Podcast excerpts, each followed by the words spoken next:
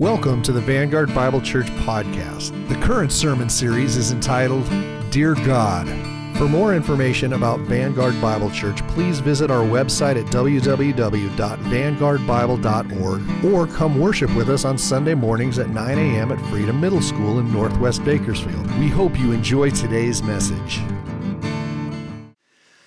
Francis Thompson is probably not a man that you've heard much about. He was born into an upper class family in 19th century Great Britain. He attended a Catholic school as a young boy, thinking he might pursue the priesthood. But these aspirations evaporated when his, fa- his health began to fail him at a young age. His father was a doctor and encouraged him to enter medical school. But deep in his heart, Francis knew that a career in medicine wasn't for him either. Instead, he sensed an inner voice calling him towards a life in literature. After unsuccessful attempts as a bookseller and then in the shoe business, Francis Thompson ended up homeless on the streets of London, running from God and addicted to laudanum, which is a, I think I hope I said that right. It's an, it's an addictive concoction of alcohol and opiates that was prescribed by doctors back in the Victorian era to treat pain and all sorts of issues. Thompson then failed to even take his own life while living on the streets, and shortly after that time, a prostitute took him in, helped him get back on his feet. Shortly after that, he sent off some manuscripts of a few poems that he had written to a Catholic literary magazine. In his correspondence, he apologized to the uh, editor for the quote, soiled state of the manuscripts because he had written them while living on the streets. Seeing the great potential in Thompson's writing, the editor had compassion on his poor living conditions and took him in and got him into a monastery so he could get cured of his health issues and off of the addiction to opiates. Thompson's famous, most famous work is a 182 line poem called The Hound of Heaven. When it was published, it riveted so many readers that it inspired the next generation of writers that many of us have heard of. Men like J.R. Tolkien and C.S. Lewis and G.K. Chesterton have all cited Thompson as being a significant influence on them in their style of writing. The Hound of Heaven describes what it was like to be a wayward sinner on the run from God, while a relentless God also pursued him. I won't read the poem because it's quite long and its Victorian English is difficult to understand. However, what does come through the poem after I read it a few times is he was tormented as a soul, Thompson was, but he was also pursued, and he uses this unique turn of phrase quote, with an unhurrying chase, unperturbed pace, deliberate speed, and majestic instancy. He says that's how God pursued him. Like a predator, just out of sight but not out of earshot. The sin addicted Thompson says he could hear the Lord's persistent footsteps pounding the pavement behind him for years. At the end of the poem, Thompson concludes that he had spent his life running from the very person that he should have been seeking the Lord Jesus Christ. Well, millennia earlier, David had a similar experience. He was hounded and haunted, excuse me, by the hound of heaven, and he writes about it in Psalm 32. I want to invite you to open your Bibles with me to Psalm 32, and we're going to continue our series called Dear God in the book of Psalms. If you forgot your Bible, please raise your hand and one of our ushers will bring one to you. We want you to have a copy of God's Word so you can follow along. We have plenty to go around. I also want to encourage you to take out the sermon note insert that's in the worship folder you received when you came in so you can follow along with me. There's an outline there. I want to encourage you to fill in the blanks. The answers will, will excuse me, it's not a quiz, but uh, the blanks will be completed for you on the screen behind me. And uh, if anything, I hope that the outline gives you hope that there is an end to the message coming eventually. So. Uh, for those of you that are visiting today, I want to bring you up to speed on what we've been learning as a church in the book of Psalms. Uh, it is essentially, the book of Psalms is a collection of worship hits for Hebrew worship services. It's broken down into five volumes, or volumes. I struggle to say that word and get made fun of for it in my home. But um, uh, in fact, the title of the Psalms in the original language literally can be translated Book of Praises.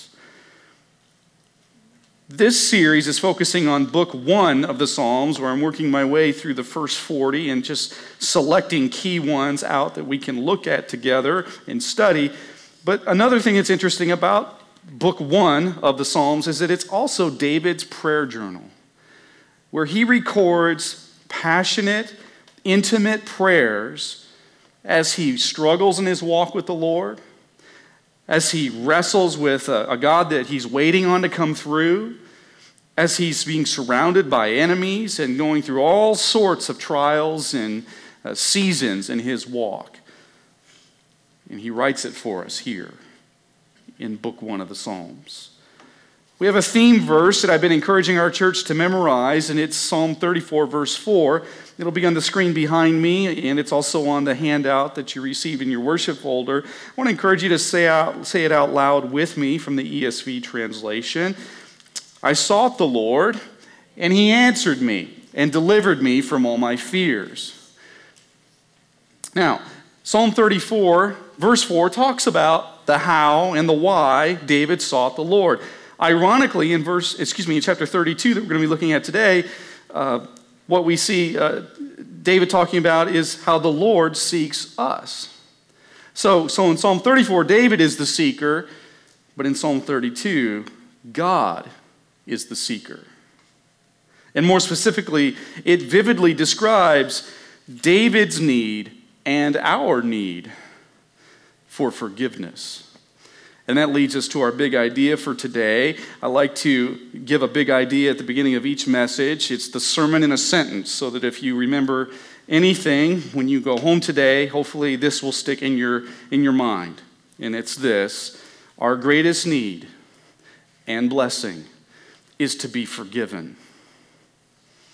In other words, there are a lot of things that we can ask the Lord for and hope for and strive for in life. But when you boil it all down, our greatest need and greatest blessing is to be forgiven. Now, uh, it's widely accepted that Psalm 32 was, uh, is a sequel to Psalm 51. I'm going to give you a little bit of background here so that you can understand the context in which David was writing this prayer in Psalm 32. Um, in Psalm 51, David pleads with the Lord to forgive him after his adulterous relationship with Bathsheba and the murder of her husband Uriah. You might remember the story. It's in 2 Samuel where David the king sees a woman that he wants, so he takes the woman, has her husband killed, and then spends a year trying to cover up his sin. The story reads like a Hollywood movie or a, a soap opera that you would see on television. But David, as the king, refuses to admit his sins and then tries to cover them up for a year. That is, until the Lord sends the prophet Nathan to confront him. Enter then Psalm 51, in which the fallen king pleads for the Lord to forgive him and to restore him. And then he promises to teach God's people everything that he learned from his fall. Enter then Psalm 32. Psalm 32 is David keeping his promise to teach God's people what he learned from his moral failure. And at the beginning of this series, I explained that scholars typically categorized the Psalms into one of six categories. Well, Psalm 32 is a combination of thanksgiving and wisdom psalms. It, it has both in it. David is thanking God for his mercy and grace, and he's also providing a little teaching and wisdom in it. So this would be categorized as both a thanksgiving and a wisdom psalm. Now, this entry in the Psalter is also unique in verse 32 because it is one of seven penitential psalms. Penitential psalms are psalms in which a prayer of repentance is expressed. There are six other penitential psalms. I have them on the screen behind me Psalm 6, 38, 51, 102, 130, and 143. Why am I sharing this with you? Well, because all of us are prone to sin, or as the hymn says, prone to wander, Lord, I feel it, prone to leave the God I love. These penitential psalms can be a great resource when you are knowing that you need to pray and ask the Lord to forgive you, but maybe without words. You can turn to one of these psalms as I have before, and you can use it as a guide to pour your heart out to God and to be reconciled with Him. A couple key words I want to define for you before we dive into Psalm 32. You'll notice in your Bible, most Bibles have this. Right up by the chapter number, underneath the title, by David's name, is the Hebrew word maskil. Many Bibles have this as in the superscription. It's a, it's a word that means to be wise or to instruct.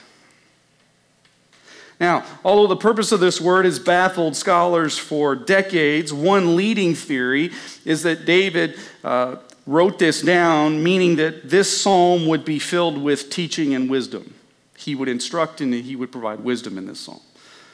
Maskil also shows up at the beginning of 12 other psalms besides this one. Another key word I want to point out to you is the word Selah. You might notice it in your Bible after verse 4 and then also after verse 5 and 7, Selah. Selah appears 71 times throughout the book of Psalms, the entire book of Psalms. It, was, uh, it means literally to lift up or to elevate. It's believed that this word Selah was most likely a cue for worshipers to lift up their voices at this point in the song. Psalm 32 answers questions such as Is sin worth it? And it also answers the question How do I get right with God when I have fallen away from Him, when I have rebelled against Him?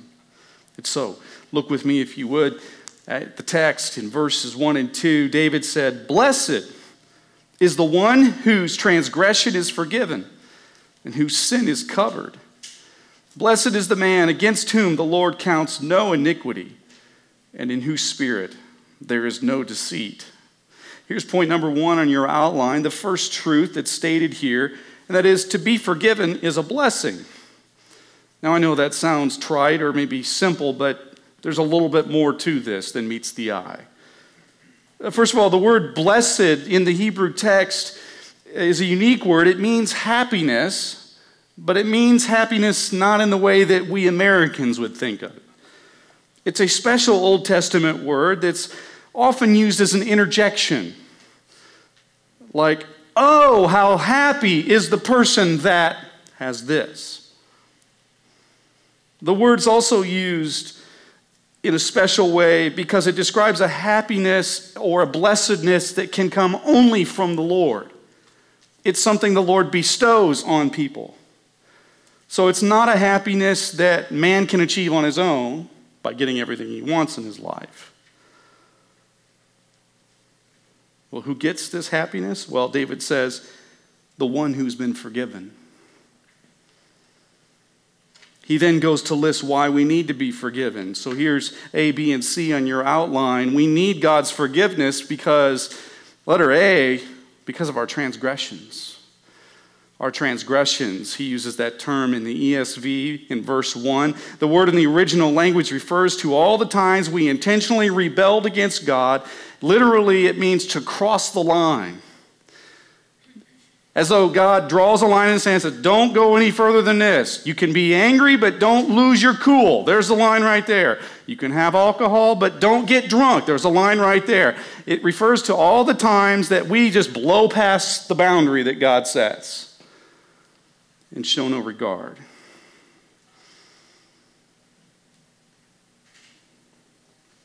Here's letter B. Another facet of sin is sin itself. Um, the word in, the, in verse 1 is the Hebrew word kata, and it means uh, an, an act that misses the mark or falls short of God's expressed or revealed will. It means to fail to uh, attain an ideal. This includes sins of commission and you probably have heard omission. Or, as one little boy said in his Sunday school class, sins of commission are the sins we commit, and the sins of omission are those that we meant to commit but forgot to. Next, letter C, there's iniquity. David references iniquity. This, is, this comes from the Hebrew word that means to be crooked or twisted, guilty or perverse. It refers to the corrupt character or inherited sin nature that we all received when we were born that makes us crave independence from God. Now, David isn't listing these three different types of sin here in verses 1 and 2. No, he's actually describing three facets of sin, or I think he's trying to say there is no part of our mind, body, and soul and lives that hasn't been touched by sin. Next, the psalmist lists three verbs to express the permanence of forgiveness. Through repentance and faith in Jesus Christ, we can have forgiveness. And that is a huge blessing. Here's letter D it's a blessing because it lifts our burden. Forgiveness lifts our burden. That's what the Hebrew word for forgiven means in verse 1. It paints a word picture of taking a, uh, a 100 pound backpack off of a hiker that's been climbing a mountain all day. You just feel the weight that's been lifted off of you. Or better yet, since we have some students here today, think of it as finals week is done and you just have the pressure removed. Like, oh, it's like I can breathe again. That's, that's what the word means here for forgiven. Blessed is the one whose transgression is forgiven. Here's letter E, another uh, thing that God is willing to do when He forgives us is He covers our sin. He covers our sin. David says, Blessed is the one whose sin is covered. The word in the original language means to conceal or to hide. It refers to how the Lord removes our sin from His sight, like one might sweep dirt under a rug. It's describing how David, or excuse me, how the Lord, uh, when he deals with our sin and forgives our sin because we've repented of it through faith in Jesus Christ, the Lord doesn't allow that sin to hinder our relationship with him moving forward. He doesn't bring it up again and again, like, oh, remember that one time when you did this? Yeah. He doesn't forgive like that. No, when the Lord forgives, it's out of sight, out of mind for him. Next, letter F. He cancels our debt. David says in verse 2 Blessed is the man against whom the Lord counts no iniquity. This third Hebrew word that David uses to describe the Lord's forgiveness is an accounting term. Uh, uh, the ESV says count, and I think NIV says um, whose sin the Lord does not count against him. It's an accounting term, it's a bookkeeping term. It, it means to charge or to put, someone, put something on someone's account or to add to their record. But the Lord doesn't do that. When we repent of our sin and we trust Him, we, we put our faith in Christ alone for our salvation. So, thus, it's referring to how the Lord removes the debt that we racked up against Him when we sinned so that our relationship with Him isn't hindered moving forward.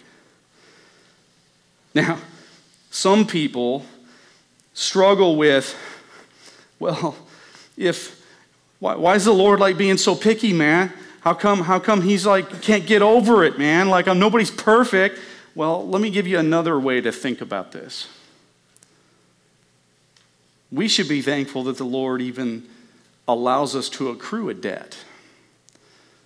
Because sin wouldn't be so attractive if the wages had to be paid immediately. You sin, you die. That's what's supposed to happen in God's economy. But because He's gracious and He's loving and He's patient with us, He allows us to accrue debt like charges on a credit card and then is willing to waive that debt when someone repents of their sin and puts their faith in Jesus Christ. So, applications.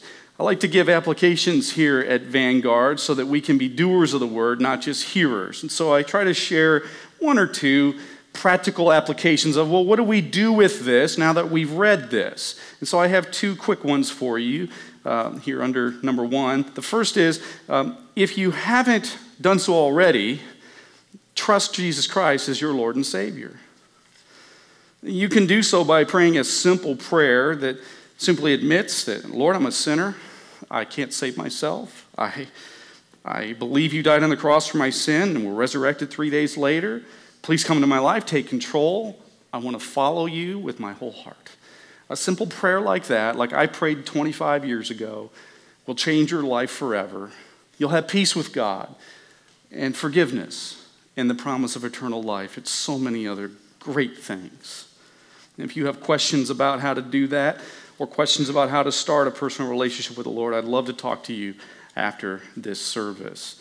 Here's a second application for those of you that do know Christ as your Savior. Remember the blessing of forgiveness. It's easy to forget. For those of us that do know Christ, these verses here, I think verses 1 and 2, remind us that even when you're in dark days, even when God isn't doing what you want Him to do, even when, say, those seasons of life, when change is scaring you or the lack of change is driving you crazy, you can thank the Lord that nothing has changed in heaven. You can thank Him for forgiving you for your iniquity, for your sin, and for your transgressions. So, our greatest need and blessing is to be forgiven. Look back at the text with me, verses 3 and 4. Let's see what David says next. He says then, For when I kept silent, my bones wasted away through my groaning all day long. For day and night your hand was heavy upon me, and my strength was dried up as by the heat of summer. Here's number two on your outline to be unrepentant is a burden. To be unrepentant is a burden. We cannot fully appreciate being forgiven until we look at and understand what it means to be unforgiven. And David describes it with great detail here, with high definition uh, HD color here with 4K resolution. David says, Your hand was heavy upon me. Now, you probably have heard, as I have, in different places in the scriptures, sometimes when God's hand is on someone, that's a good thing. There are times where it's a positive thing.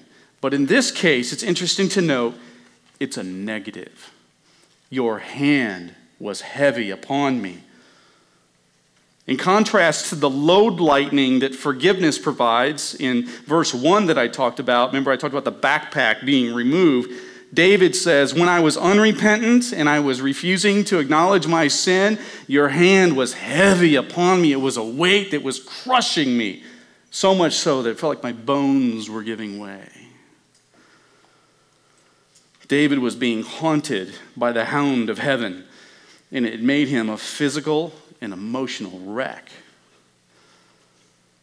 There's only one thing I can think of that might be worse than this, and that's living in sin and not feeling guilty about it at all. If this is you that I'm describing, then you probably fall into one of two categories. and these are not on your outline. I apologize. You'll have to write them in. I added these last night after the sermon handout notes went to print. You probably fall into one or two categories if you don't feel guilty about sin at all. And sadly, there are some people like that. A, you may be a dead unbeliever. That sounds harsh, but I'm using biblical language there from Ephesians chapter 2, where Paul describes those that don't know Christ, that are separated from Christ by their sin, they are spiritually dead, or he uses the phrase dead in their trespasses. It's imagery that Paul uses in Ephesians 2, meaning like a dead person, they are unresponsive to stimuli. Say if we had a corpse here and I was to poke the corpse, it wouldn't, it wouldn't move. That's how Paul describes those that don't know Christ. They are spiritually unresponsive to spiritual things, to the conviction of the Holy Spirit, to the preaching of the word. They don't, they're numb to it. The scriptures mince no words and hold no punches about those that choose sin instead of a relationship with Christ, or those that profess to know Christ yet choose to live in sin. The scriptures play no games, and God doesn't either. That person will spend eternity in hell paying the price for their sin. Or, if you're someone that enjoys sin but is not feeling guilty about it at all, you could be, letter B, a desensitized believer. The more a believer resists the convicting work of the Holy Spirit, the more likely that person is to become numb to the Spirit's work. Charles Spurgeon explains it better than I could, so I'll let him speak here. Spurgeon, speaking on this topic of desensitization to sin, says this quote, Beware of thinking lightly of sin. It is sadly true that even a Christian may grow by degrees so callous that the sin that once startled him does not alarm him in the least. By degrees, men get familiar with sin. The ear in which the cannon has been booming will not notice slight sounds. At first, a little sin startles us, but soon we say, Is it not just a little sin? Sin, a little thing? It, it put a crown of thorns on Jesus' head and pierced his heart. It made him suffer anguish and bitterness and woe. Look upon all sin as that which crucified the Savior, and you will see it to be sinful beyond measure. So there is no little sin. So the application I think we need to maintain a sensitivity to sin. The possibility of losing your sensitivity to sin should scare you to walk closely with the Lord. I'm not saying that should be your only motive. Your ultimate motive should be I love you, Jesus. I understand what you did for me. You're worthy of my love and my life. I'm going to give all myself to you because you gave all yourself to me. However, on days when that motivation isn't working, becoming desensitized to sin and not hearing from the Lord or having a distance between you and Him should motivate you to press in and walk closely with Him. Someone once said, Our sense of sin is in direct proportion to our nearness to God. The closer you are to the Lord, the more sensitive you will be to sin. The further you are away from Him, the less sensitive you will be. Therefore, the key to maintaining and increasing your sensitivity to sin is a growing walk with the Lord through prayer and personal Bible study. So let me just ask you how is your sensitivity to sin? Do you watch things on TV or on the internet and movies that you wouldn't have watched years ago when you were a new believer and the Spirit was convicting you? Do you watch things that, if the old saying goes, Jesus was right there next to you by your side, you'd be ashamed to watch with him? Or songs, maybe, or other things that you're taking in to your mind and your soul? Let's look at what David did once he realized his own desensitivity to sin. It's in verses 5 through 7. David writes, But I acknowledge my sin to you, and I did not cover my iniquity, and I said, I will confess my transgressions to the Lord, and you forgave the iniquity of my sin. Therefore, let everyone who is godly offer prayer to you at a time when you may be found. Surely in the rush of great waters they shall not reach him. And you are a hiding place for me. You preserve me from trouble, and you surround me with shouts of deliverance. Here's number three in your outline the third truth that we glean from this passage the chance to repent will soon pass. The chance to repent will soon pass. Notice how David says, Let everyone offer prayer to you at a time when it may be found. He's, he's saying the window of opportunity will not always be open for you to get right with the Lord. He's saying in these three or four verses, Don't do what I did. It wasn't worth it. It wasn't worth crossing the line and giving in to sin and then denying it for a year and running from God and hardening my heart. It wasn't worth it. It cost me dearly. Get right with the Lord while you can. The Lord may have unwavering patience, but it is not unlimited. There are plenty of examples in the scriptures where the Lord's patience runs out. One of the many faults of humans is that we like to procrastinate. We procrastinate when we feel what we feel like overrides what we should be doing. Need I say homework, for example, or balancing the checkbook, paying the bills. But the problem with procrastination is that God has promised forgiveness for our repentance but he has not promised tomorrow to our procrastination. None of us has been promised tomorrow. There are two events that every one of us will face in our lives that should kill our procrastination. The first, of course, I'm referring to is the day that we die, of which none of us can forecast. And the other is the day Jesus returns. Both events will put us before the Lord, giving an account for our lives. There is no going back. There is no, um, hang on a second, Lord, I wasn't quite ready for you to come back. Or, um, you know, I just realized I've got a few things I need to do, so I'll be right back. Just give me a week, a month, a year. I need to go tell some people I'm sorry. I need to clean up some things. There is no doing that. When the Lord calls your number, as they say, you're done. And you're, you're standing before Him giving an account for your life. If the Lord returns before that, you're done. There is no more procrastination. So, the application is pretty simple. Don't procrastinate dealing with sin.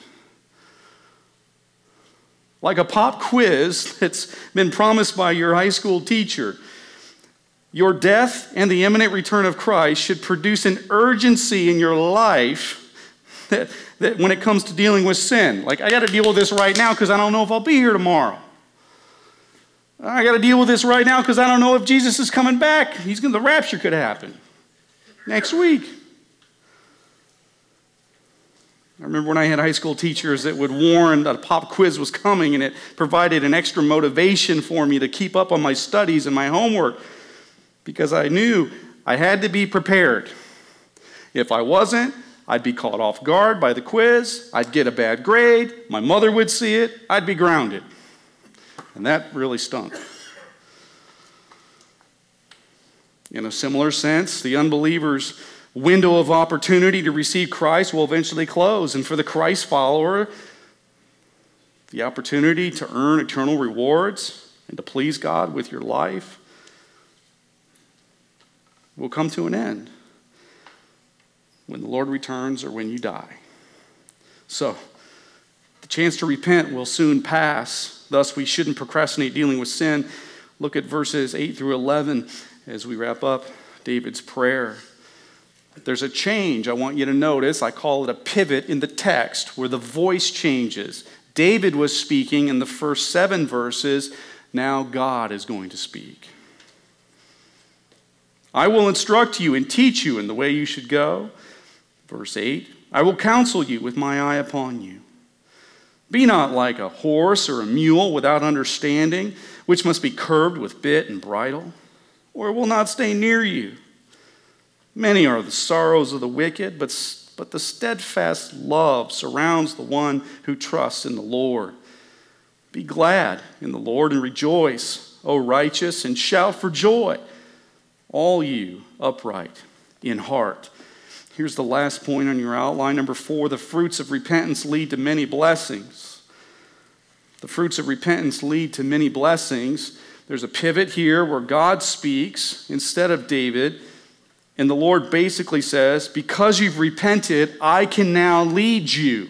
I couldn't lead you, David, when you were living in sin with a hard heart, denying what you had done with Bathsheba. So then, here's A and B on your outline. Verses 8 and 9 give us sort of two qualities of repentant believers, two fruits that are clearly evident. Letter A repentant believers are leadable. They are leadable. The Lord says, I will instruct you and I will teach you the way you should go. I'll counsel you with my eye upon you. If you profess to know Jesus Christ as your Lord and Savior, the expected norm is that you would be teachable and leadable. This flies in the face of the false gospel that is spreading across our country nowadays that subtly teaches the Lord is here to serve me and to fulfill my dreams and to answer my prayers and to bless me with wealth and all sorts of good stuff. Nothing could be further from the truth. The way the Lord sees it is you were made by me, you sinned against me, I have not wronged you. I'm willing to waive the death penalty for your sins so that you can be with me forever. Seems like the least I can expect is that you would follow me and serve me. That's how the Lord sees it. And that'll be good for you and I. The Lord never says anywhere in the scriptures, I'm here to serve you and do whatever you want. Nowhere. So repentant believers are leadable. It certainly begs the question is the Lord leading your life, or are you trying to lead the Lord?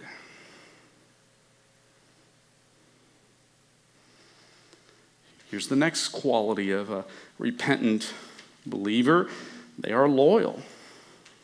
They're loyal to the Lord. Verse 9.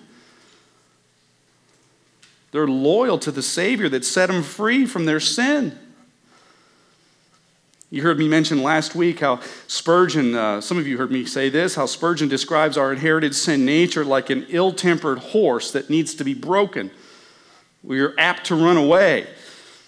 Well, that's certainly the imagery that the Lord uses here in verse 9. He says, Don't be like the horse or the mule that has no understanding. Don't be like them, meaning you have a tendency to be like them. You, you wander off instead of staying by your master. So he says, You're like a wild Mustang that needs to be broken and trained. So you stay by your master's side as opposed to being the mule or the horse that's constantly yanking and wanting to go your own direction. There's nothing good said about a horse that leads its master the good horses, the ones that get used, the ones that are in shows and competitions, the ones that uh, have a good life, or the ones that are submissive to their master, the ones that follow the, his lead. So the Lord says here, don't be like that. After all I've done for you, you should want to follow me. So, the application submit your will to the Lord. Your ability to submit your will to the Lord is ultimately rooted in what you believe about Him and what you believe about yourself. If you believe God is good and has good plan for you, and believe you are not God and cannot be any good apart from Christ, then you will be able to submit to Him. So, the fruits of repentance lead to many blessings. Repentant believers are leadable, repentant believers are loyal. And the application is, at least one of the applications, is to submit your will to the Lord. Several years ago, there was a East Coast newspaper that published a story that went like this. One evening, a woman was driving home when she noticed a large truck following her from behind. The truck was getting uncomfortably close to her bumper. And so she stepped on the accelerator to gain some distance from the truck, but as she sped up, the truck did too. The faster she drove, the faster the truck drove. She was beginning to get scared, so she exited the interstate. But the truck stayed with her. The woman then turned up a busy main street, hoping to lose this truck in its headlights that seemed so eerie at night. She hoped that maybe she could lose him in traffic. But he stuck with her. In fact, the truck ran a red light and continued the chase. Reaching the point of panic, it was starting to feel like a horror movie. She suddenly turns her vehicle into a gas station and hysterically got out of the car and ran inside, screaming for help. And while she was just about to get to the door of the gas station, the truck driver sprang out of his truck and ran towards her car and forcefully opens the back door. It was a four door vehicle. And after he opens the back door, he pulls out a man that had been hiding in her back seat that she didn't know about. You see, from his high vantage point, the truck driver spotted a would be rapist hiding behind the woman's back seat. The chase was not an effort to harm her, but to rescue her, to save her. Even at the cost of his own safety. The female driver had been running from the wrong man. Isn't that the way it is with us and the Lord? We run from God because we fear what He might do to us, but His plans for us are good, not for evil, to rescue us from hidden sins, not to harm us. And so I leave you with this question Has the hound of heaven caught up to you yet? If not, I want to urge you to stop running. Because our greatest need and blessing is to be forgiven. Would you join me as we close in prayer?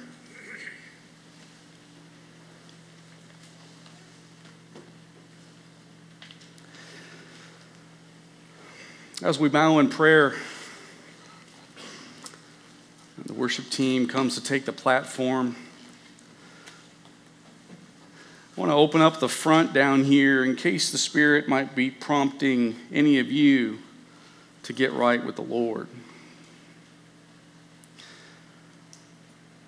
The worship team's going to play a song called Come to the Altar.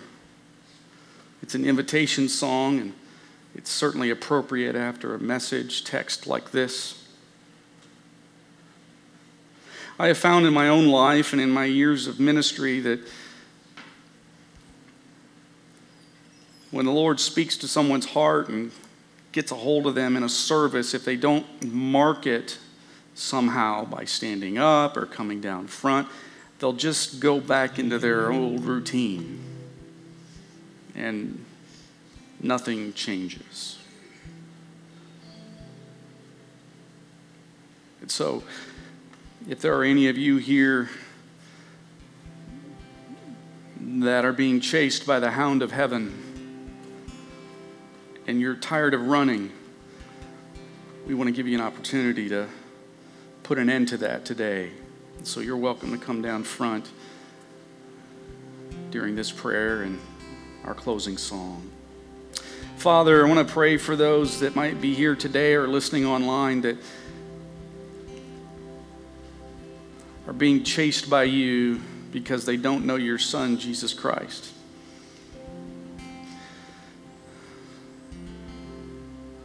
They've been born in rebellion and they've continued to live that way. But you're working and pursuing to try and woo them to yourself. Father, please, would you do whatever it takes? Use people, use circumstances to reveal Jesus to them so that they would repent and place their faith in Christ alone for salvation. Lord, I realize there may be believers here that have discovered that there's a sin pattern in their life that they haven't dealt with. They've been procrastinating and putting it off and putting it off to the point where they've become desensitized your spirit. I know, Lord, that the reasons could be varied. It could be a fear. They're afraid to deal with the sin. It could be they love the sin and it's a hard one to give up. It could be that they fear you and fear what you might do to them. Lord, please, would you somehow work so that reconciliation can take place and restoration? Would you show folks that are in that situation that you love them, that you want to heal, you have better for them than their sin has for them? And finally, Lord, I pray that as a church you would work supernaturally through your spirit and through the word to increase our sensitivity to the spirit and to sin. And Lord, if there is any sin in this church that might be hindering or grieving the Spirit's work, would you expose it so we can deal with it? Because we want nothing, Lord, to stand in the way of you moving in and through our church. If there is anything that we love more than you, expose it, Lord, so that we can put you back on the throne of our hearts where you belong. Thank you, Father, for your patience with us. Thank you that you are willing to forgive and reconcile with us that you welcome us and invite us. Thank you, Lord, that you want to bless us, that you want to lead us. We pray all this in Jesus' name. Amen. Again, we hope you've enjoyed listening to the Vanguard Bible Church podcast by Pastor Cary Knack. For more information about Vanguard Bible Church, please visit our website at www.vanguardbible.org. Have a great week, and we hope to see you at Vanguard Bible Church.